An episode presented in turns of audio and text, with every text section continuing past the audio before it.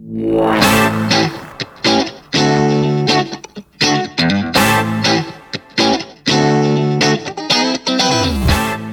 to the One Haas Alumni Podcast. I'm your host, Sean Lee, and today we're joined by Dr. Henry Chesbrough, who coined the term open innovation. He is the educational director of the Garwood Center for Corporate Innovation at Berkeley Haas. His research focuses on technology management and innovation strategy. He earned his BA in economics from Yale University, an MBA from Stanford, and a PhD in business administration from our very own Berkeley Haas. Welcome to the podcast. Sean, thank you very much. Henry, if you don't mind me calling you that. no, by all means. My dad's a doctorate professor, and I just get ingrained in me when I meet his colleagues, especially being Chinese, to always call people by their honorific titles mm, as doctor. Yes, yes. but here at Haas, there's so many doctorates and nobody wants to be called a doctor. it's true that we do have so many on our faculty that it isn't much of a distinction. and in Germany, there's also a tradition of doctor, professor. You list all of the degrees before the person's name. So different cultures recognize higher education in different ways. Can you give us a bit of your background, you know, your origin story? Sure. I guess I would say that I have spent most of my life in college towns. I grew up in Ann Arbor, Michigan, where the University of Michigan is located, even has the same color scheme as Cal. That's right. And, uh, so also an excellent public university. And college towns have been a wonderful place for me because they combine the intimacy of a smaller town and accessibility and ability to get around without too much traffic, too much hassle with the intellectual stimulation of much larger locations. So Ann Arbor growing up, Berkeley today, things from all over the world come through. And so you can really see a lot and experience right. a lot. That's, I guess, a, a good starting point for me. Then I went to college on the East Coast at Yale and I met my then girlfriend, now wife at Yale, but wow. she was from California. So I followed her out to California and uh, got an MBA from Stanford, worked for about 10 years in the computer industry and spent most of those years at a hard disk drive company called Quantum. And I was initially in product marketing, eventually became the vice president of marketing for a subsidiary company of Quantum. And then in the early 90s, the disk drive industry became a less exciting industry to be in. And yeah. so uh, I went back to get a PhD from Cal and went to Harvard Business School for six years, where I taught there, and then came back to Cal in 2003, and I've been here ever since. That's amazing. You've really been bi-coastal. well, started in the middle in yeah. Michigan and then went bi-coastal, as you say. Do you still consider yourself a Michigander? That's my question. Very much so. My family is from there. I still have one of my three siblings living there. I go back at least once a year. So that you can take the boy out of Michigan, but you can't take the Michigan out of the boy. So your wife is from California, which I think uh, you made the wise decision to, to move here with her. What made you go back out east to Harvard? Well, let's see. Partly it was a professor from Stanford um, named Stephen Wheelwright, who uh, I knew from Stanford, but he had by this time had gone back to Harvard. I see. That was one factor. Uh, a second was it was Harvard. It's a they have an amazing setup there. They have lots of resources. Right. And it was a, a chance. They call themselves the West Point of capitalism, which is a little bit of hyperbole. But what it does capture is they take it very seriously. And so it was a chance to learn teaching and case method teaching from the very best and to work with some wonderful colleagues, not least yeah. of them Clay Christensen, who died this past year, but was a, a colleague of mine for the six years I was there. And for two of those years, I taught Clay's class with him. So wow. I got to know him and his work very well. For listeners who may have heard of Clay's name but can't remember what the book is, it's The Innovator's Dilemma. At least that's the book I know. Yes, he's had many, but that is absolutely the one that stands out. Yeah. Do you mind me asking you, what was your PhD study? Oh, yeah, sure. This is one I rarely get asked, so it's a pleasure to have a chance to talk about it. I had mentioned I had worked in the hard disk drive industry for a number of years before my PhD. Mm-hmm. And in The Innovator's Dilemma, Clay Christensen talks about disruptive technology in the hard disk drive industry. Mm-hmm. I knew that my own industry had become the subject of some academic study. So when I read this, I, I thought this is really good stuff. But I had also, through Quantum, been working with a number of Japanese and European disk drive companies. And I knew that the situation there was different. Right. And so my dissertation looked at the displacement of incumbent firms in the US in the disk drive industry, but not in Japan. Hmm. So the industry went through all the same transitions that the US industry did, all the disruptive technologies, but the incumbent response and the displacement was completely different. So that's what my dissertation was about. After Harvard, what brought you back to Berkeley Haas? Two things. One was I got kicked out of Harvard. I was not promoted to tenure. And so it's an up or out system. And if you don't get promoted, you have to leave. Wow. So that was a, a motivator. I'd gone to Cal and had good colleagues here, both academically and professionally. And through a, a colleague named David Teece, I was able to find a position that allowed me to come back to Cal. It's amazing. Did you start working on open innovation, the term that you coined at Cal or before Cal? So this worked out beautifully from Cal's perspective. I did all the research while I was at Harvard, and this involved a lot of field work going out every summer for mm-hmm. typically uh, a month and a half or two months to Silicon Valley, spent a lot of time at the Palo Alto Research Center of Xerox PARC. Mm. Uh, and so I did all this field work, and Harvard paid for all of that. But when I was forced to leave, the book was published in 2003, the year that I made the move from Harvard to Cal. So Cal got the glory, and Harvard got stuck with the bill.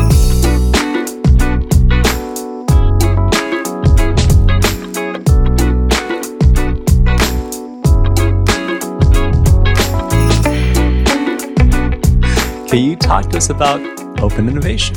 Actually, before that, can you describe for our listeners what is the Garwood Center for Corporate Innovation at Berkeley Haas? Absolutely.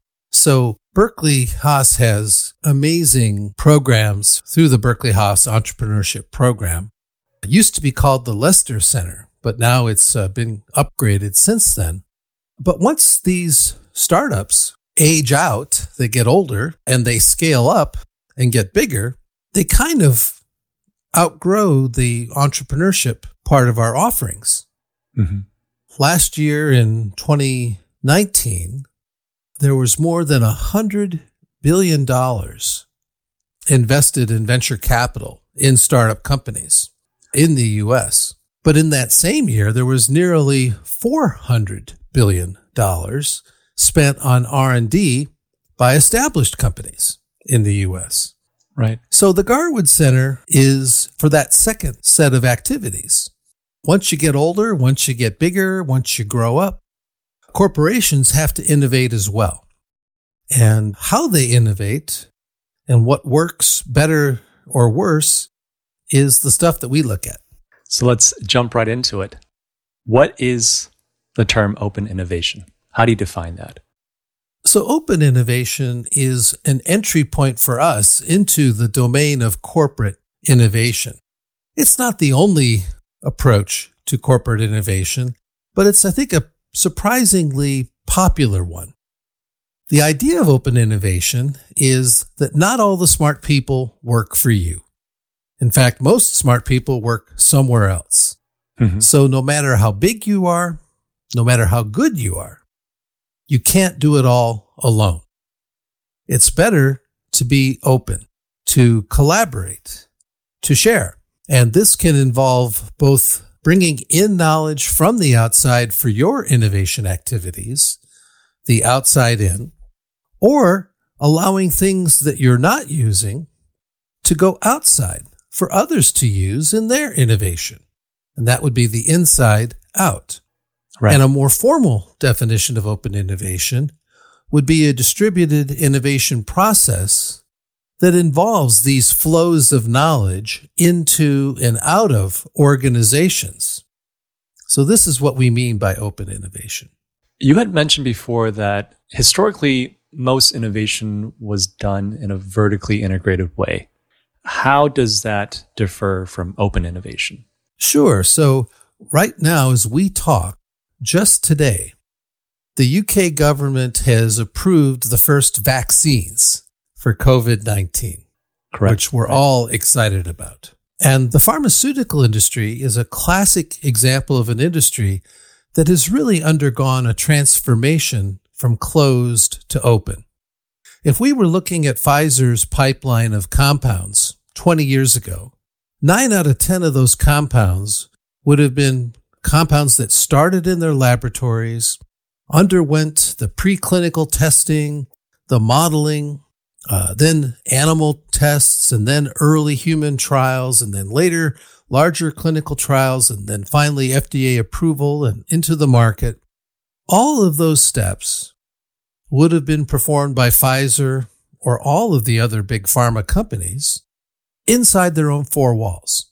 Mm-hmm. Essentially, it would be vertical integration from the lab all the way through to the market. Right. Or if you like metaphors, it would be like running a marathon because it takes years to go through these steps. Right. And you do it all yourself. With the approval of the Pfizer vaccine, that was done with a company called Moderna. And the pharma compounds of Pfizer and all of the other big pharma companies today most of them are compounds that originated outside of their laboratories, usually from an academic medical center, often passing through a specialty pharma company or a startup that one of the university professors at the academic medical center helped to start.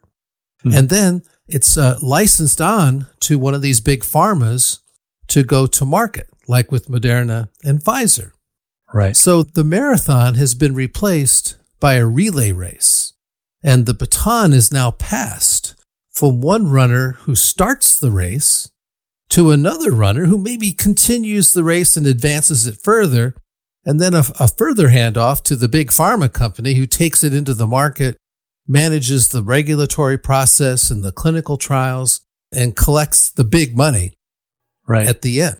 It's interesting you give us these metaphors because when I think about the the cycles of industries, we actually had this conversation on a panel that I was a part of last week on on media and entertainment.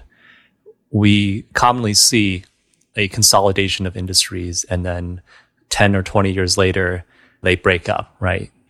You know, we, we hear similar stories in technology as well. Internets, all these things came out of educational institutions and government backed research that then that baton was passed on to private companies, right, to take that technology further. However, in the past, I would say 10, maybe 20 or three decades, things have consolidated to these behemoths, right? The fangs. away in, in shapes. Yeah, the fangs, right? Yeah. It makes me wonder what point are we in the curve in terms of the direction of where innovation is? Are we in a state of business where there's a lot of open innovation right now, or have we been stuck in a place without open innovation? So, Sean, I love your question. And it actually was a motivation for me to write a new book that just came out in January of this year, 2020. And it's called Open Innovation Results Going mm-hmm. Beyond the Hype and getting down to business. And the book opens in chapter one with something I call the exponential paradox. And your question touches really well on that chapter because the exponential paradox starts with the observation that technology is advancing at an accelerating rate. Right. Whether it's Moore's law or Metcalfe's law or these new social media dynamics and things are spreading further and faster than Right. ever before. The length of time a company spends on the Fortune 500 is getting shorter and shorter. The Mhm. lifespan of CEOs is getting shorter and shorter. Uh, Mhm. Things seem to be more disruptive, more tumultuous. So all this is this idea of exponential technology. And if you think about it, that should suggest that we would have really a, a bounty of useful technologies all around us. Therefore, we become more and more productive, more and more efficient and effective. And here's where the paradox comes in. When I look at data on economic productivity, and in mm-hmm. particular, the growth of productivity in the economy, whether it's in the US or the other G7 countries or most of the 40 countries in the OECD, we don't see an acceleration of productivity improvement. Right. If anything, we see a slowing down of productivity growth, which is the opposite of what you would expect with exponential technology. So that's actually the whole focus of the first chapter, very much along the lines of what you're talking about. Right. And so we're having multiple ways you could explain this. And I try to unpack this and try to come up with an explanation. It's hard to design a test to fully identify and solve this. So I don't have what would be considered the smoking gun that Mhm. would conclusively show this. But there is a lot of evidence that I put in the chapter that show a couple of things. One is that we are not investing as much in the underlying science as we used to at the federal government level in the basic natural research system that we have. So a lot of the productivity gains that we made after the Second World War were fueled by sustained support for public scientific investment and research. Hmm. That's slowing down now. We're not doing as much of that. The second thing that's happening is we're seeing a growing gap between the best and the rest. So you were talking about the behemoths, the fangs, and whether it's artificial intelligence or some of these other data intensive companies, there seem to be the best are getting bigger and bigger, faster and faster. They perhaps are keeping up with exponential technology, but in the process, they're pulling away from the rest. So when we look at productivity data, we're looking across the whole economy. We're not simply looking at Apple or Amazon or Google. We're looking Right. at everybody, all the retailers, all the IT organizations everywhere. And on average, because of that growing gap, things are not keeping pace. So I think these are the things that are driving this paradox that I'm seeing. As you're talking about all this, I, I do see these trends, especially in the venture capital world, right? Hmm, yeah. With more and more corporate VCs. And I imagine this is, in one way, practicing open innovation where they're investing in much smaller ideas and companies outside of their business to see where they can gain inspiration and then ultimately swallow these businesses. I don't think that's the right word for it, but the, I guess, do you feel like the Fangs are still innovating openly? Are they still practicing good open innovation? And I guess maybe with everything, is there such a thing as good open innovation and overdoing it? Yeah, let's start there and then come back to the fangs. As I mentioned with the financial crisis, the one we had before in 2008, 2009, bad open innovation would be simply outsourcing, cutting all of your internal activity and just uh, going out and buying what you need when you need it. Now, it's not bad in a moral sense, but it's in a sense that you're not investing and nurturing the innovation capabilities of your own organization and your internal technical staff if you're always going out and making acquisitions and really cashing out those people, making them very wealthy, they usually don't stay. So you hmm. get the assets and you get the technology they've already developed. But what you want is the next thing they're going to do, the new ideas. Right. right. And if you don't have a culture that nurtures and sustains that, you can get the form, but not the substance of the innovation when you do the M&A. So I think this is something that companies really rightly pay attention to. And openness is a way of nurturing such a culture because it says not all the smart people work for you. So there's a certain humility toward the world and a certain curiosity toward the world. What is going on out there? What am I not seeing that I should be seeing? And what new things should we be paying attention to? What experiments should we be running? What experiments should we be observing that others are running? Right. So now when we come to corporate venture capital, you're absolutely right that it's becoming a larger portion of all of venture capital. And not just in the US. I'm told that in China, it's even a higher percentage. So corporate venture capital can be a very effective tool to innovate. With all the things I was saying before, you've got to still have a culture inside your own organization because once you find and acquire these things to bring them in, you got to keep the people. Right. And you got to get them to do the new things that, that extend beyond what they've done before. And without that, you get the form, but not the substance.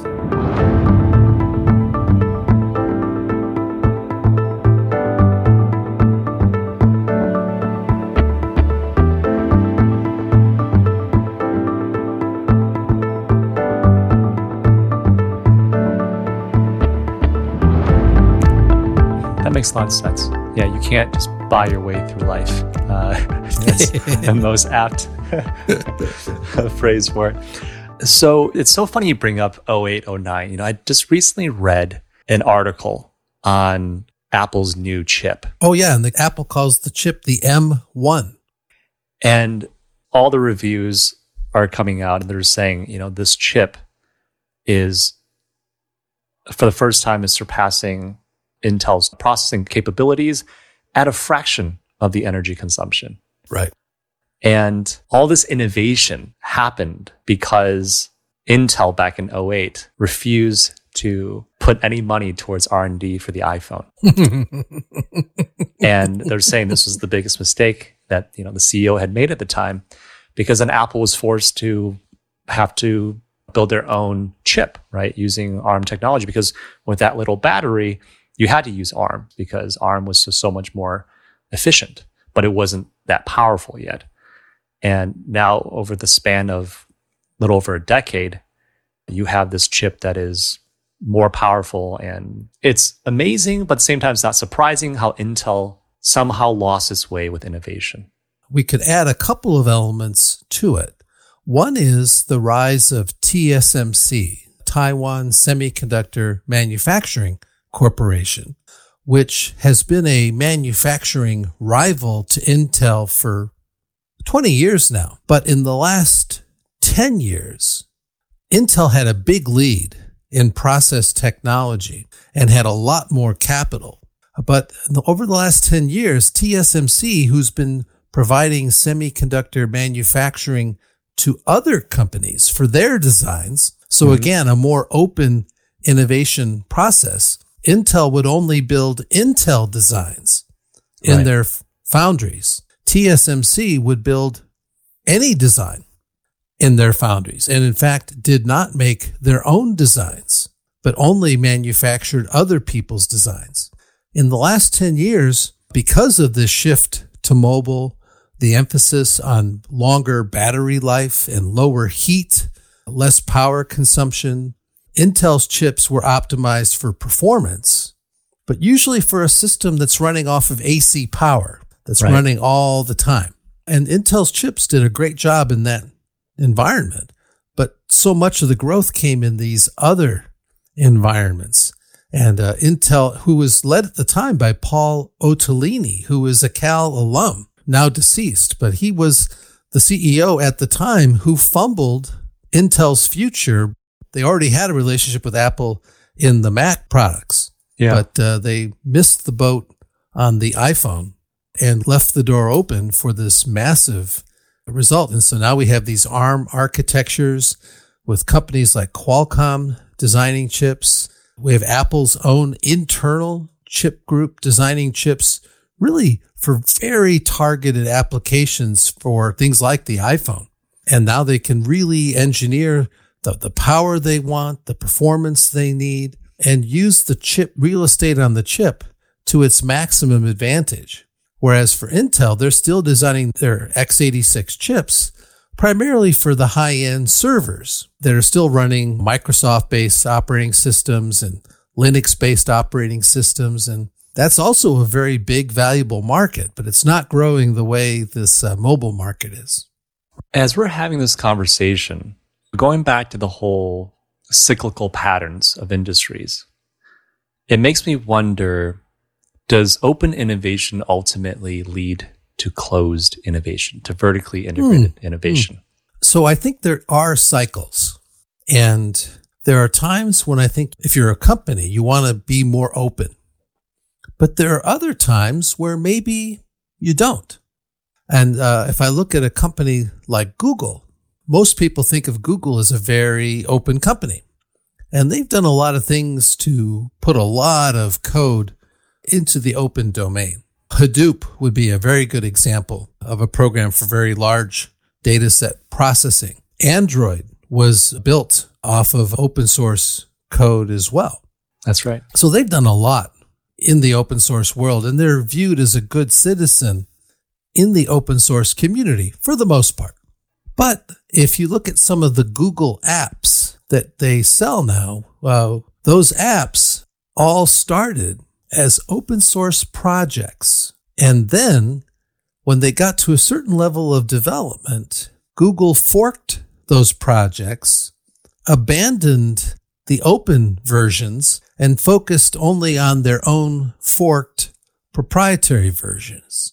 Now, why did they do this? I don't think they were trying to shaft the open source community. I think they were trying to keep up with the user experience that Apple provides. Mm-hmm. And there are times when, if you're doing development for Android, there are so many versions of the software running on so many different kinds of devices that as a developer, you don't know what your user is going to be seeing. That's right. When they're running your code. Right. So it's hard to develop a really good, tight user experience in such an environment. You end up having to design for the lowest common denominator. Apple, by contrast, can actually force its users to upgrade. And when you upgrade, you'll find the hardware that is like two, three, four years old doesn't work very well anymore. So you right. get motivated to buy the new stuff, which of course makes more money for Apple. And in return, they give you a much more tightly integrated user experience. And this, I think, has been one of the things driving Google to fork some of these projects and enclose them so that they too can be a better user experience for their customers. So it isn't the case that being more open all the time always wins. Mm-hmm. But on the other hand, uh, Android is selling uh, a lot more units than iOS for Apple. Mm-hmm. And then we're going to see something in China that will be neither Android nor iOS. And Samsung has tried in South Korea to create its own operating system called Tizen. And Tizen hasn't done so well so far. But the difference between Samsung and a Chinese version is China has, you know, 1.3 billion users in its market. And South Korea, I think, is on the order of 60 million. So maybe 5% of what's available to, in China. So that critical mass, I think, will support uh, a third version of something. And it probably right. won't run either Android or iOS. So, in your research, I'm wondering if you've come across this where for companies that are now stuck in this tightly integrated ultimate user experience mode where they think they know what's best. But at a certain point, what's working is not going to work anymore.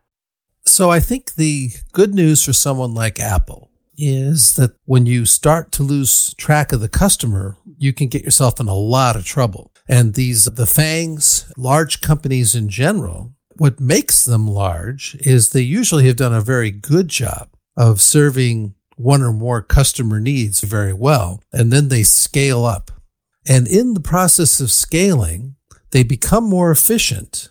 They also become less flexible, less adaptable. And when customer needs begin to evolve and change, these now scaled up but more brittle processes that you've put in place may not flex in the right way with your customers. And I think this is one of the root causes for when companies like GE that were exemplars to us of good management practice for many years and now they're being sold off for piece parts. Uh, I think part of the problem is they got very big, very successful, but lost the thread on what customers really needed and the processes that they scaled up to serve a customer's set of demands. When those demands changed, these processes couldn't shift with them.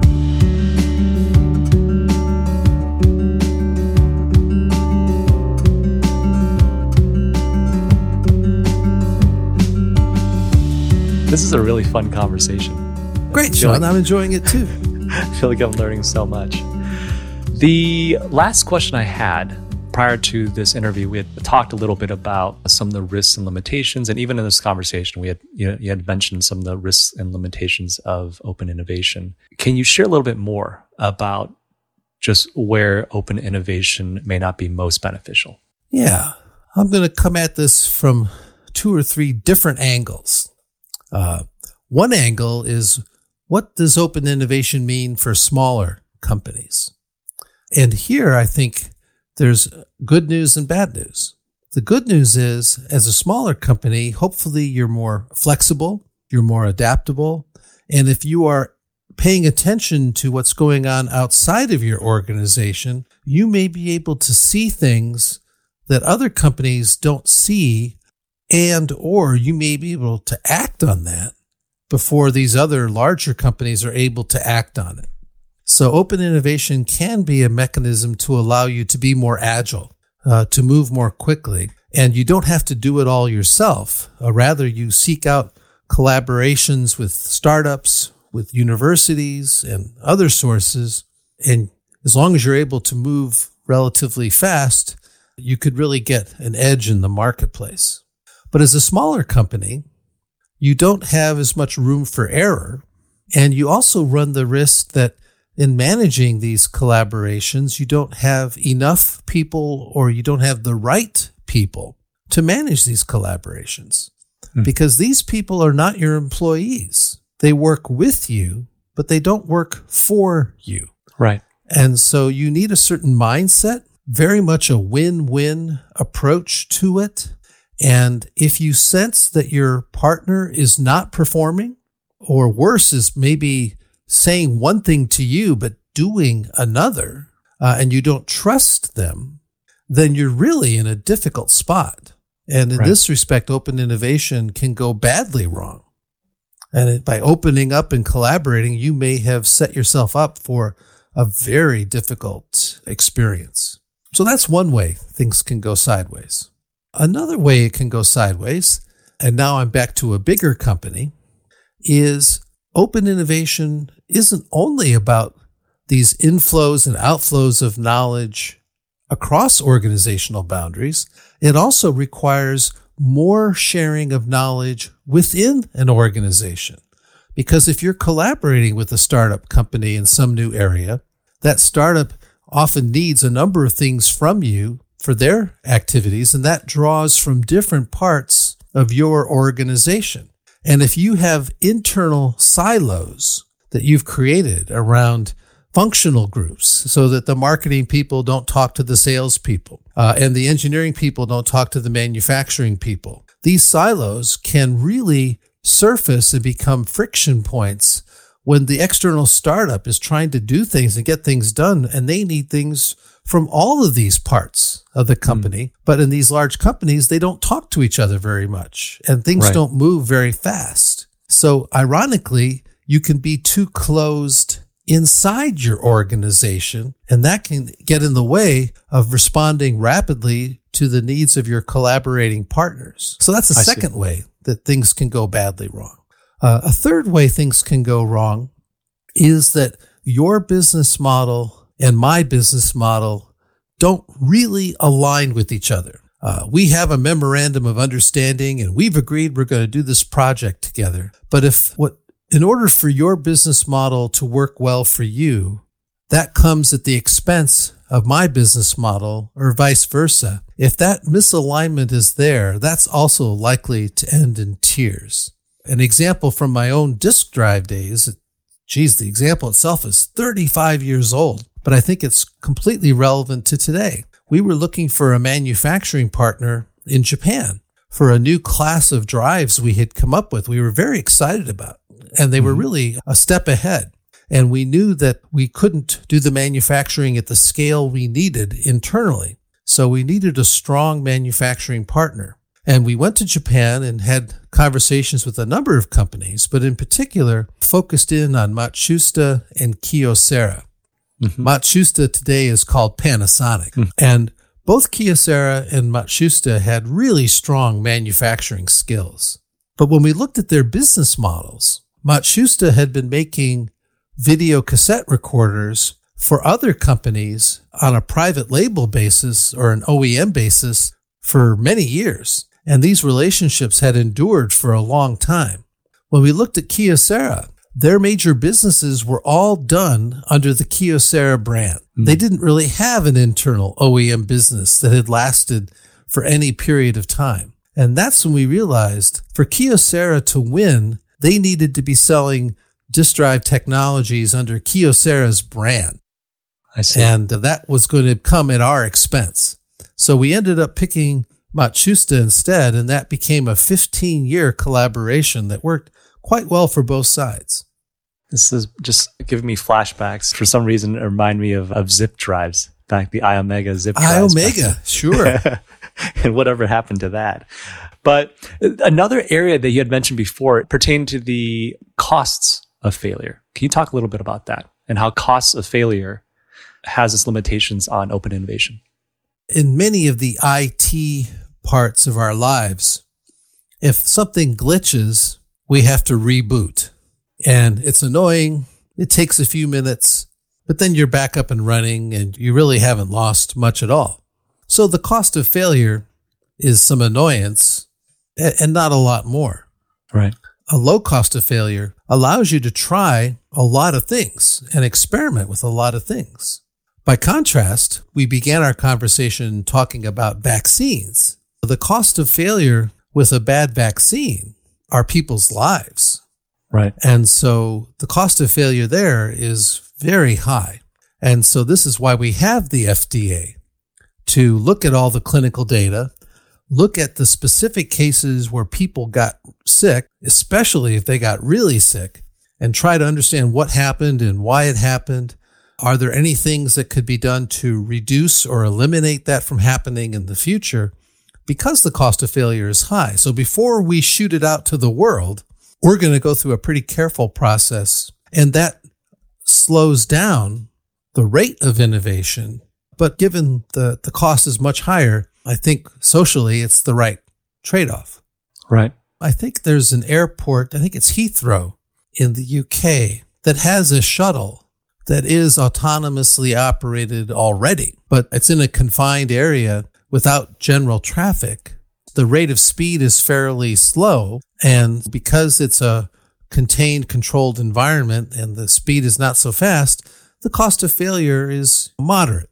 Right. So I think my prediction is we're going to see autonomous vehicles in those situations first, where you can manage and contain the cost and risk of failure. And that will, I think, penetrate early. And then from there, we'll get better and the code will get better and it will gradually become more widespread as it becomes more widespread, the use cases are going to be more diverse. There will be more surprises and there will be some failures. And the other thing that I think hasn't really been sorted out yet is if an autonomous vehicle crashes and kills somebody, who do I sue?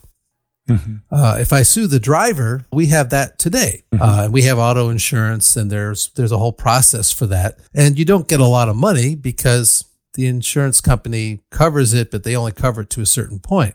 Right. But if it's Google's Waymo technology and some enterprising attorney can show that there was a bug in the code itself mm-hmm. that uh, caused this, and worse, if the attorney can show that some managers in Google knew that there was this bug, but made the judgment that it wasn't a big deal, so they let it go forward. Now I can sue Mother Google. I can come after all of that balance sheet.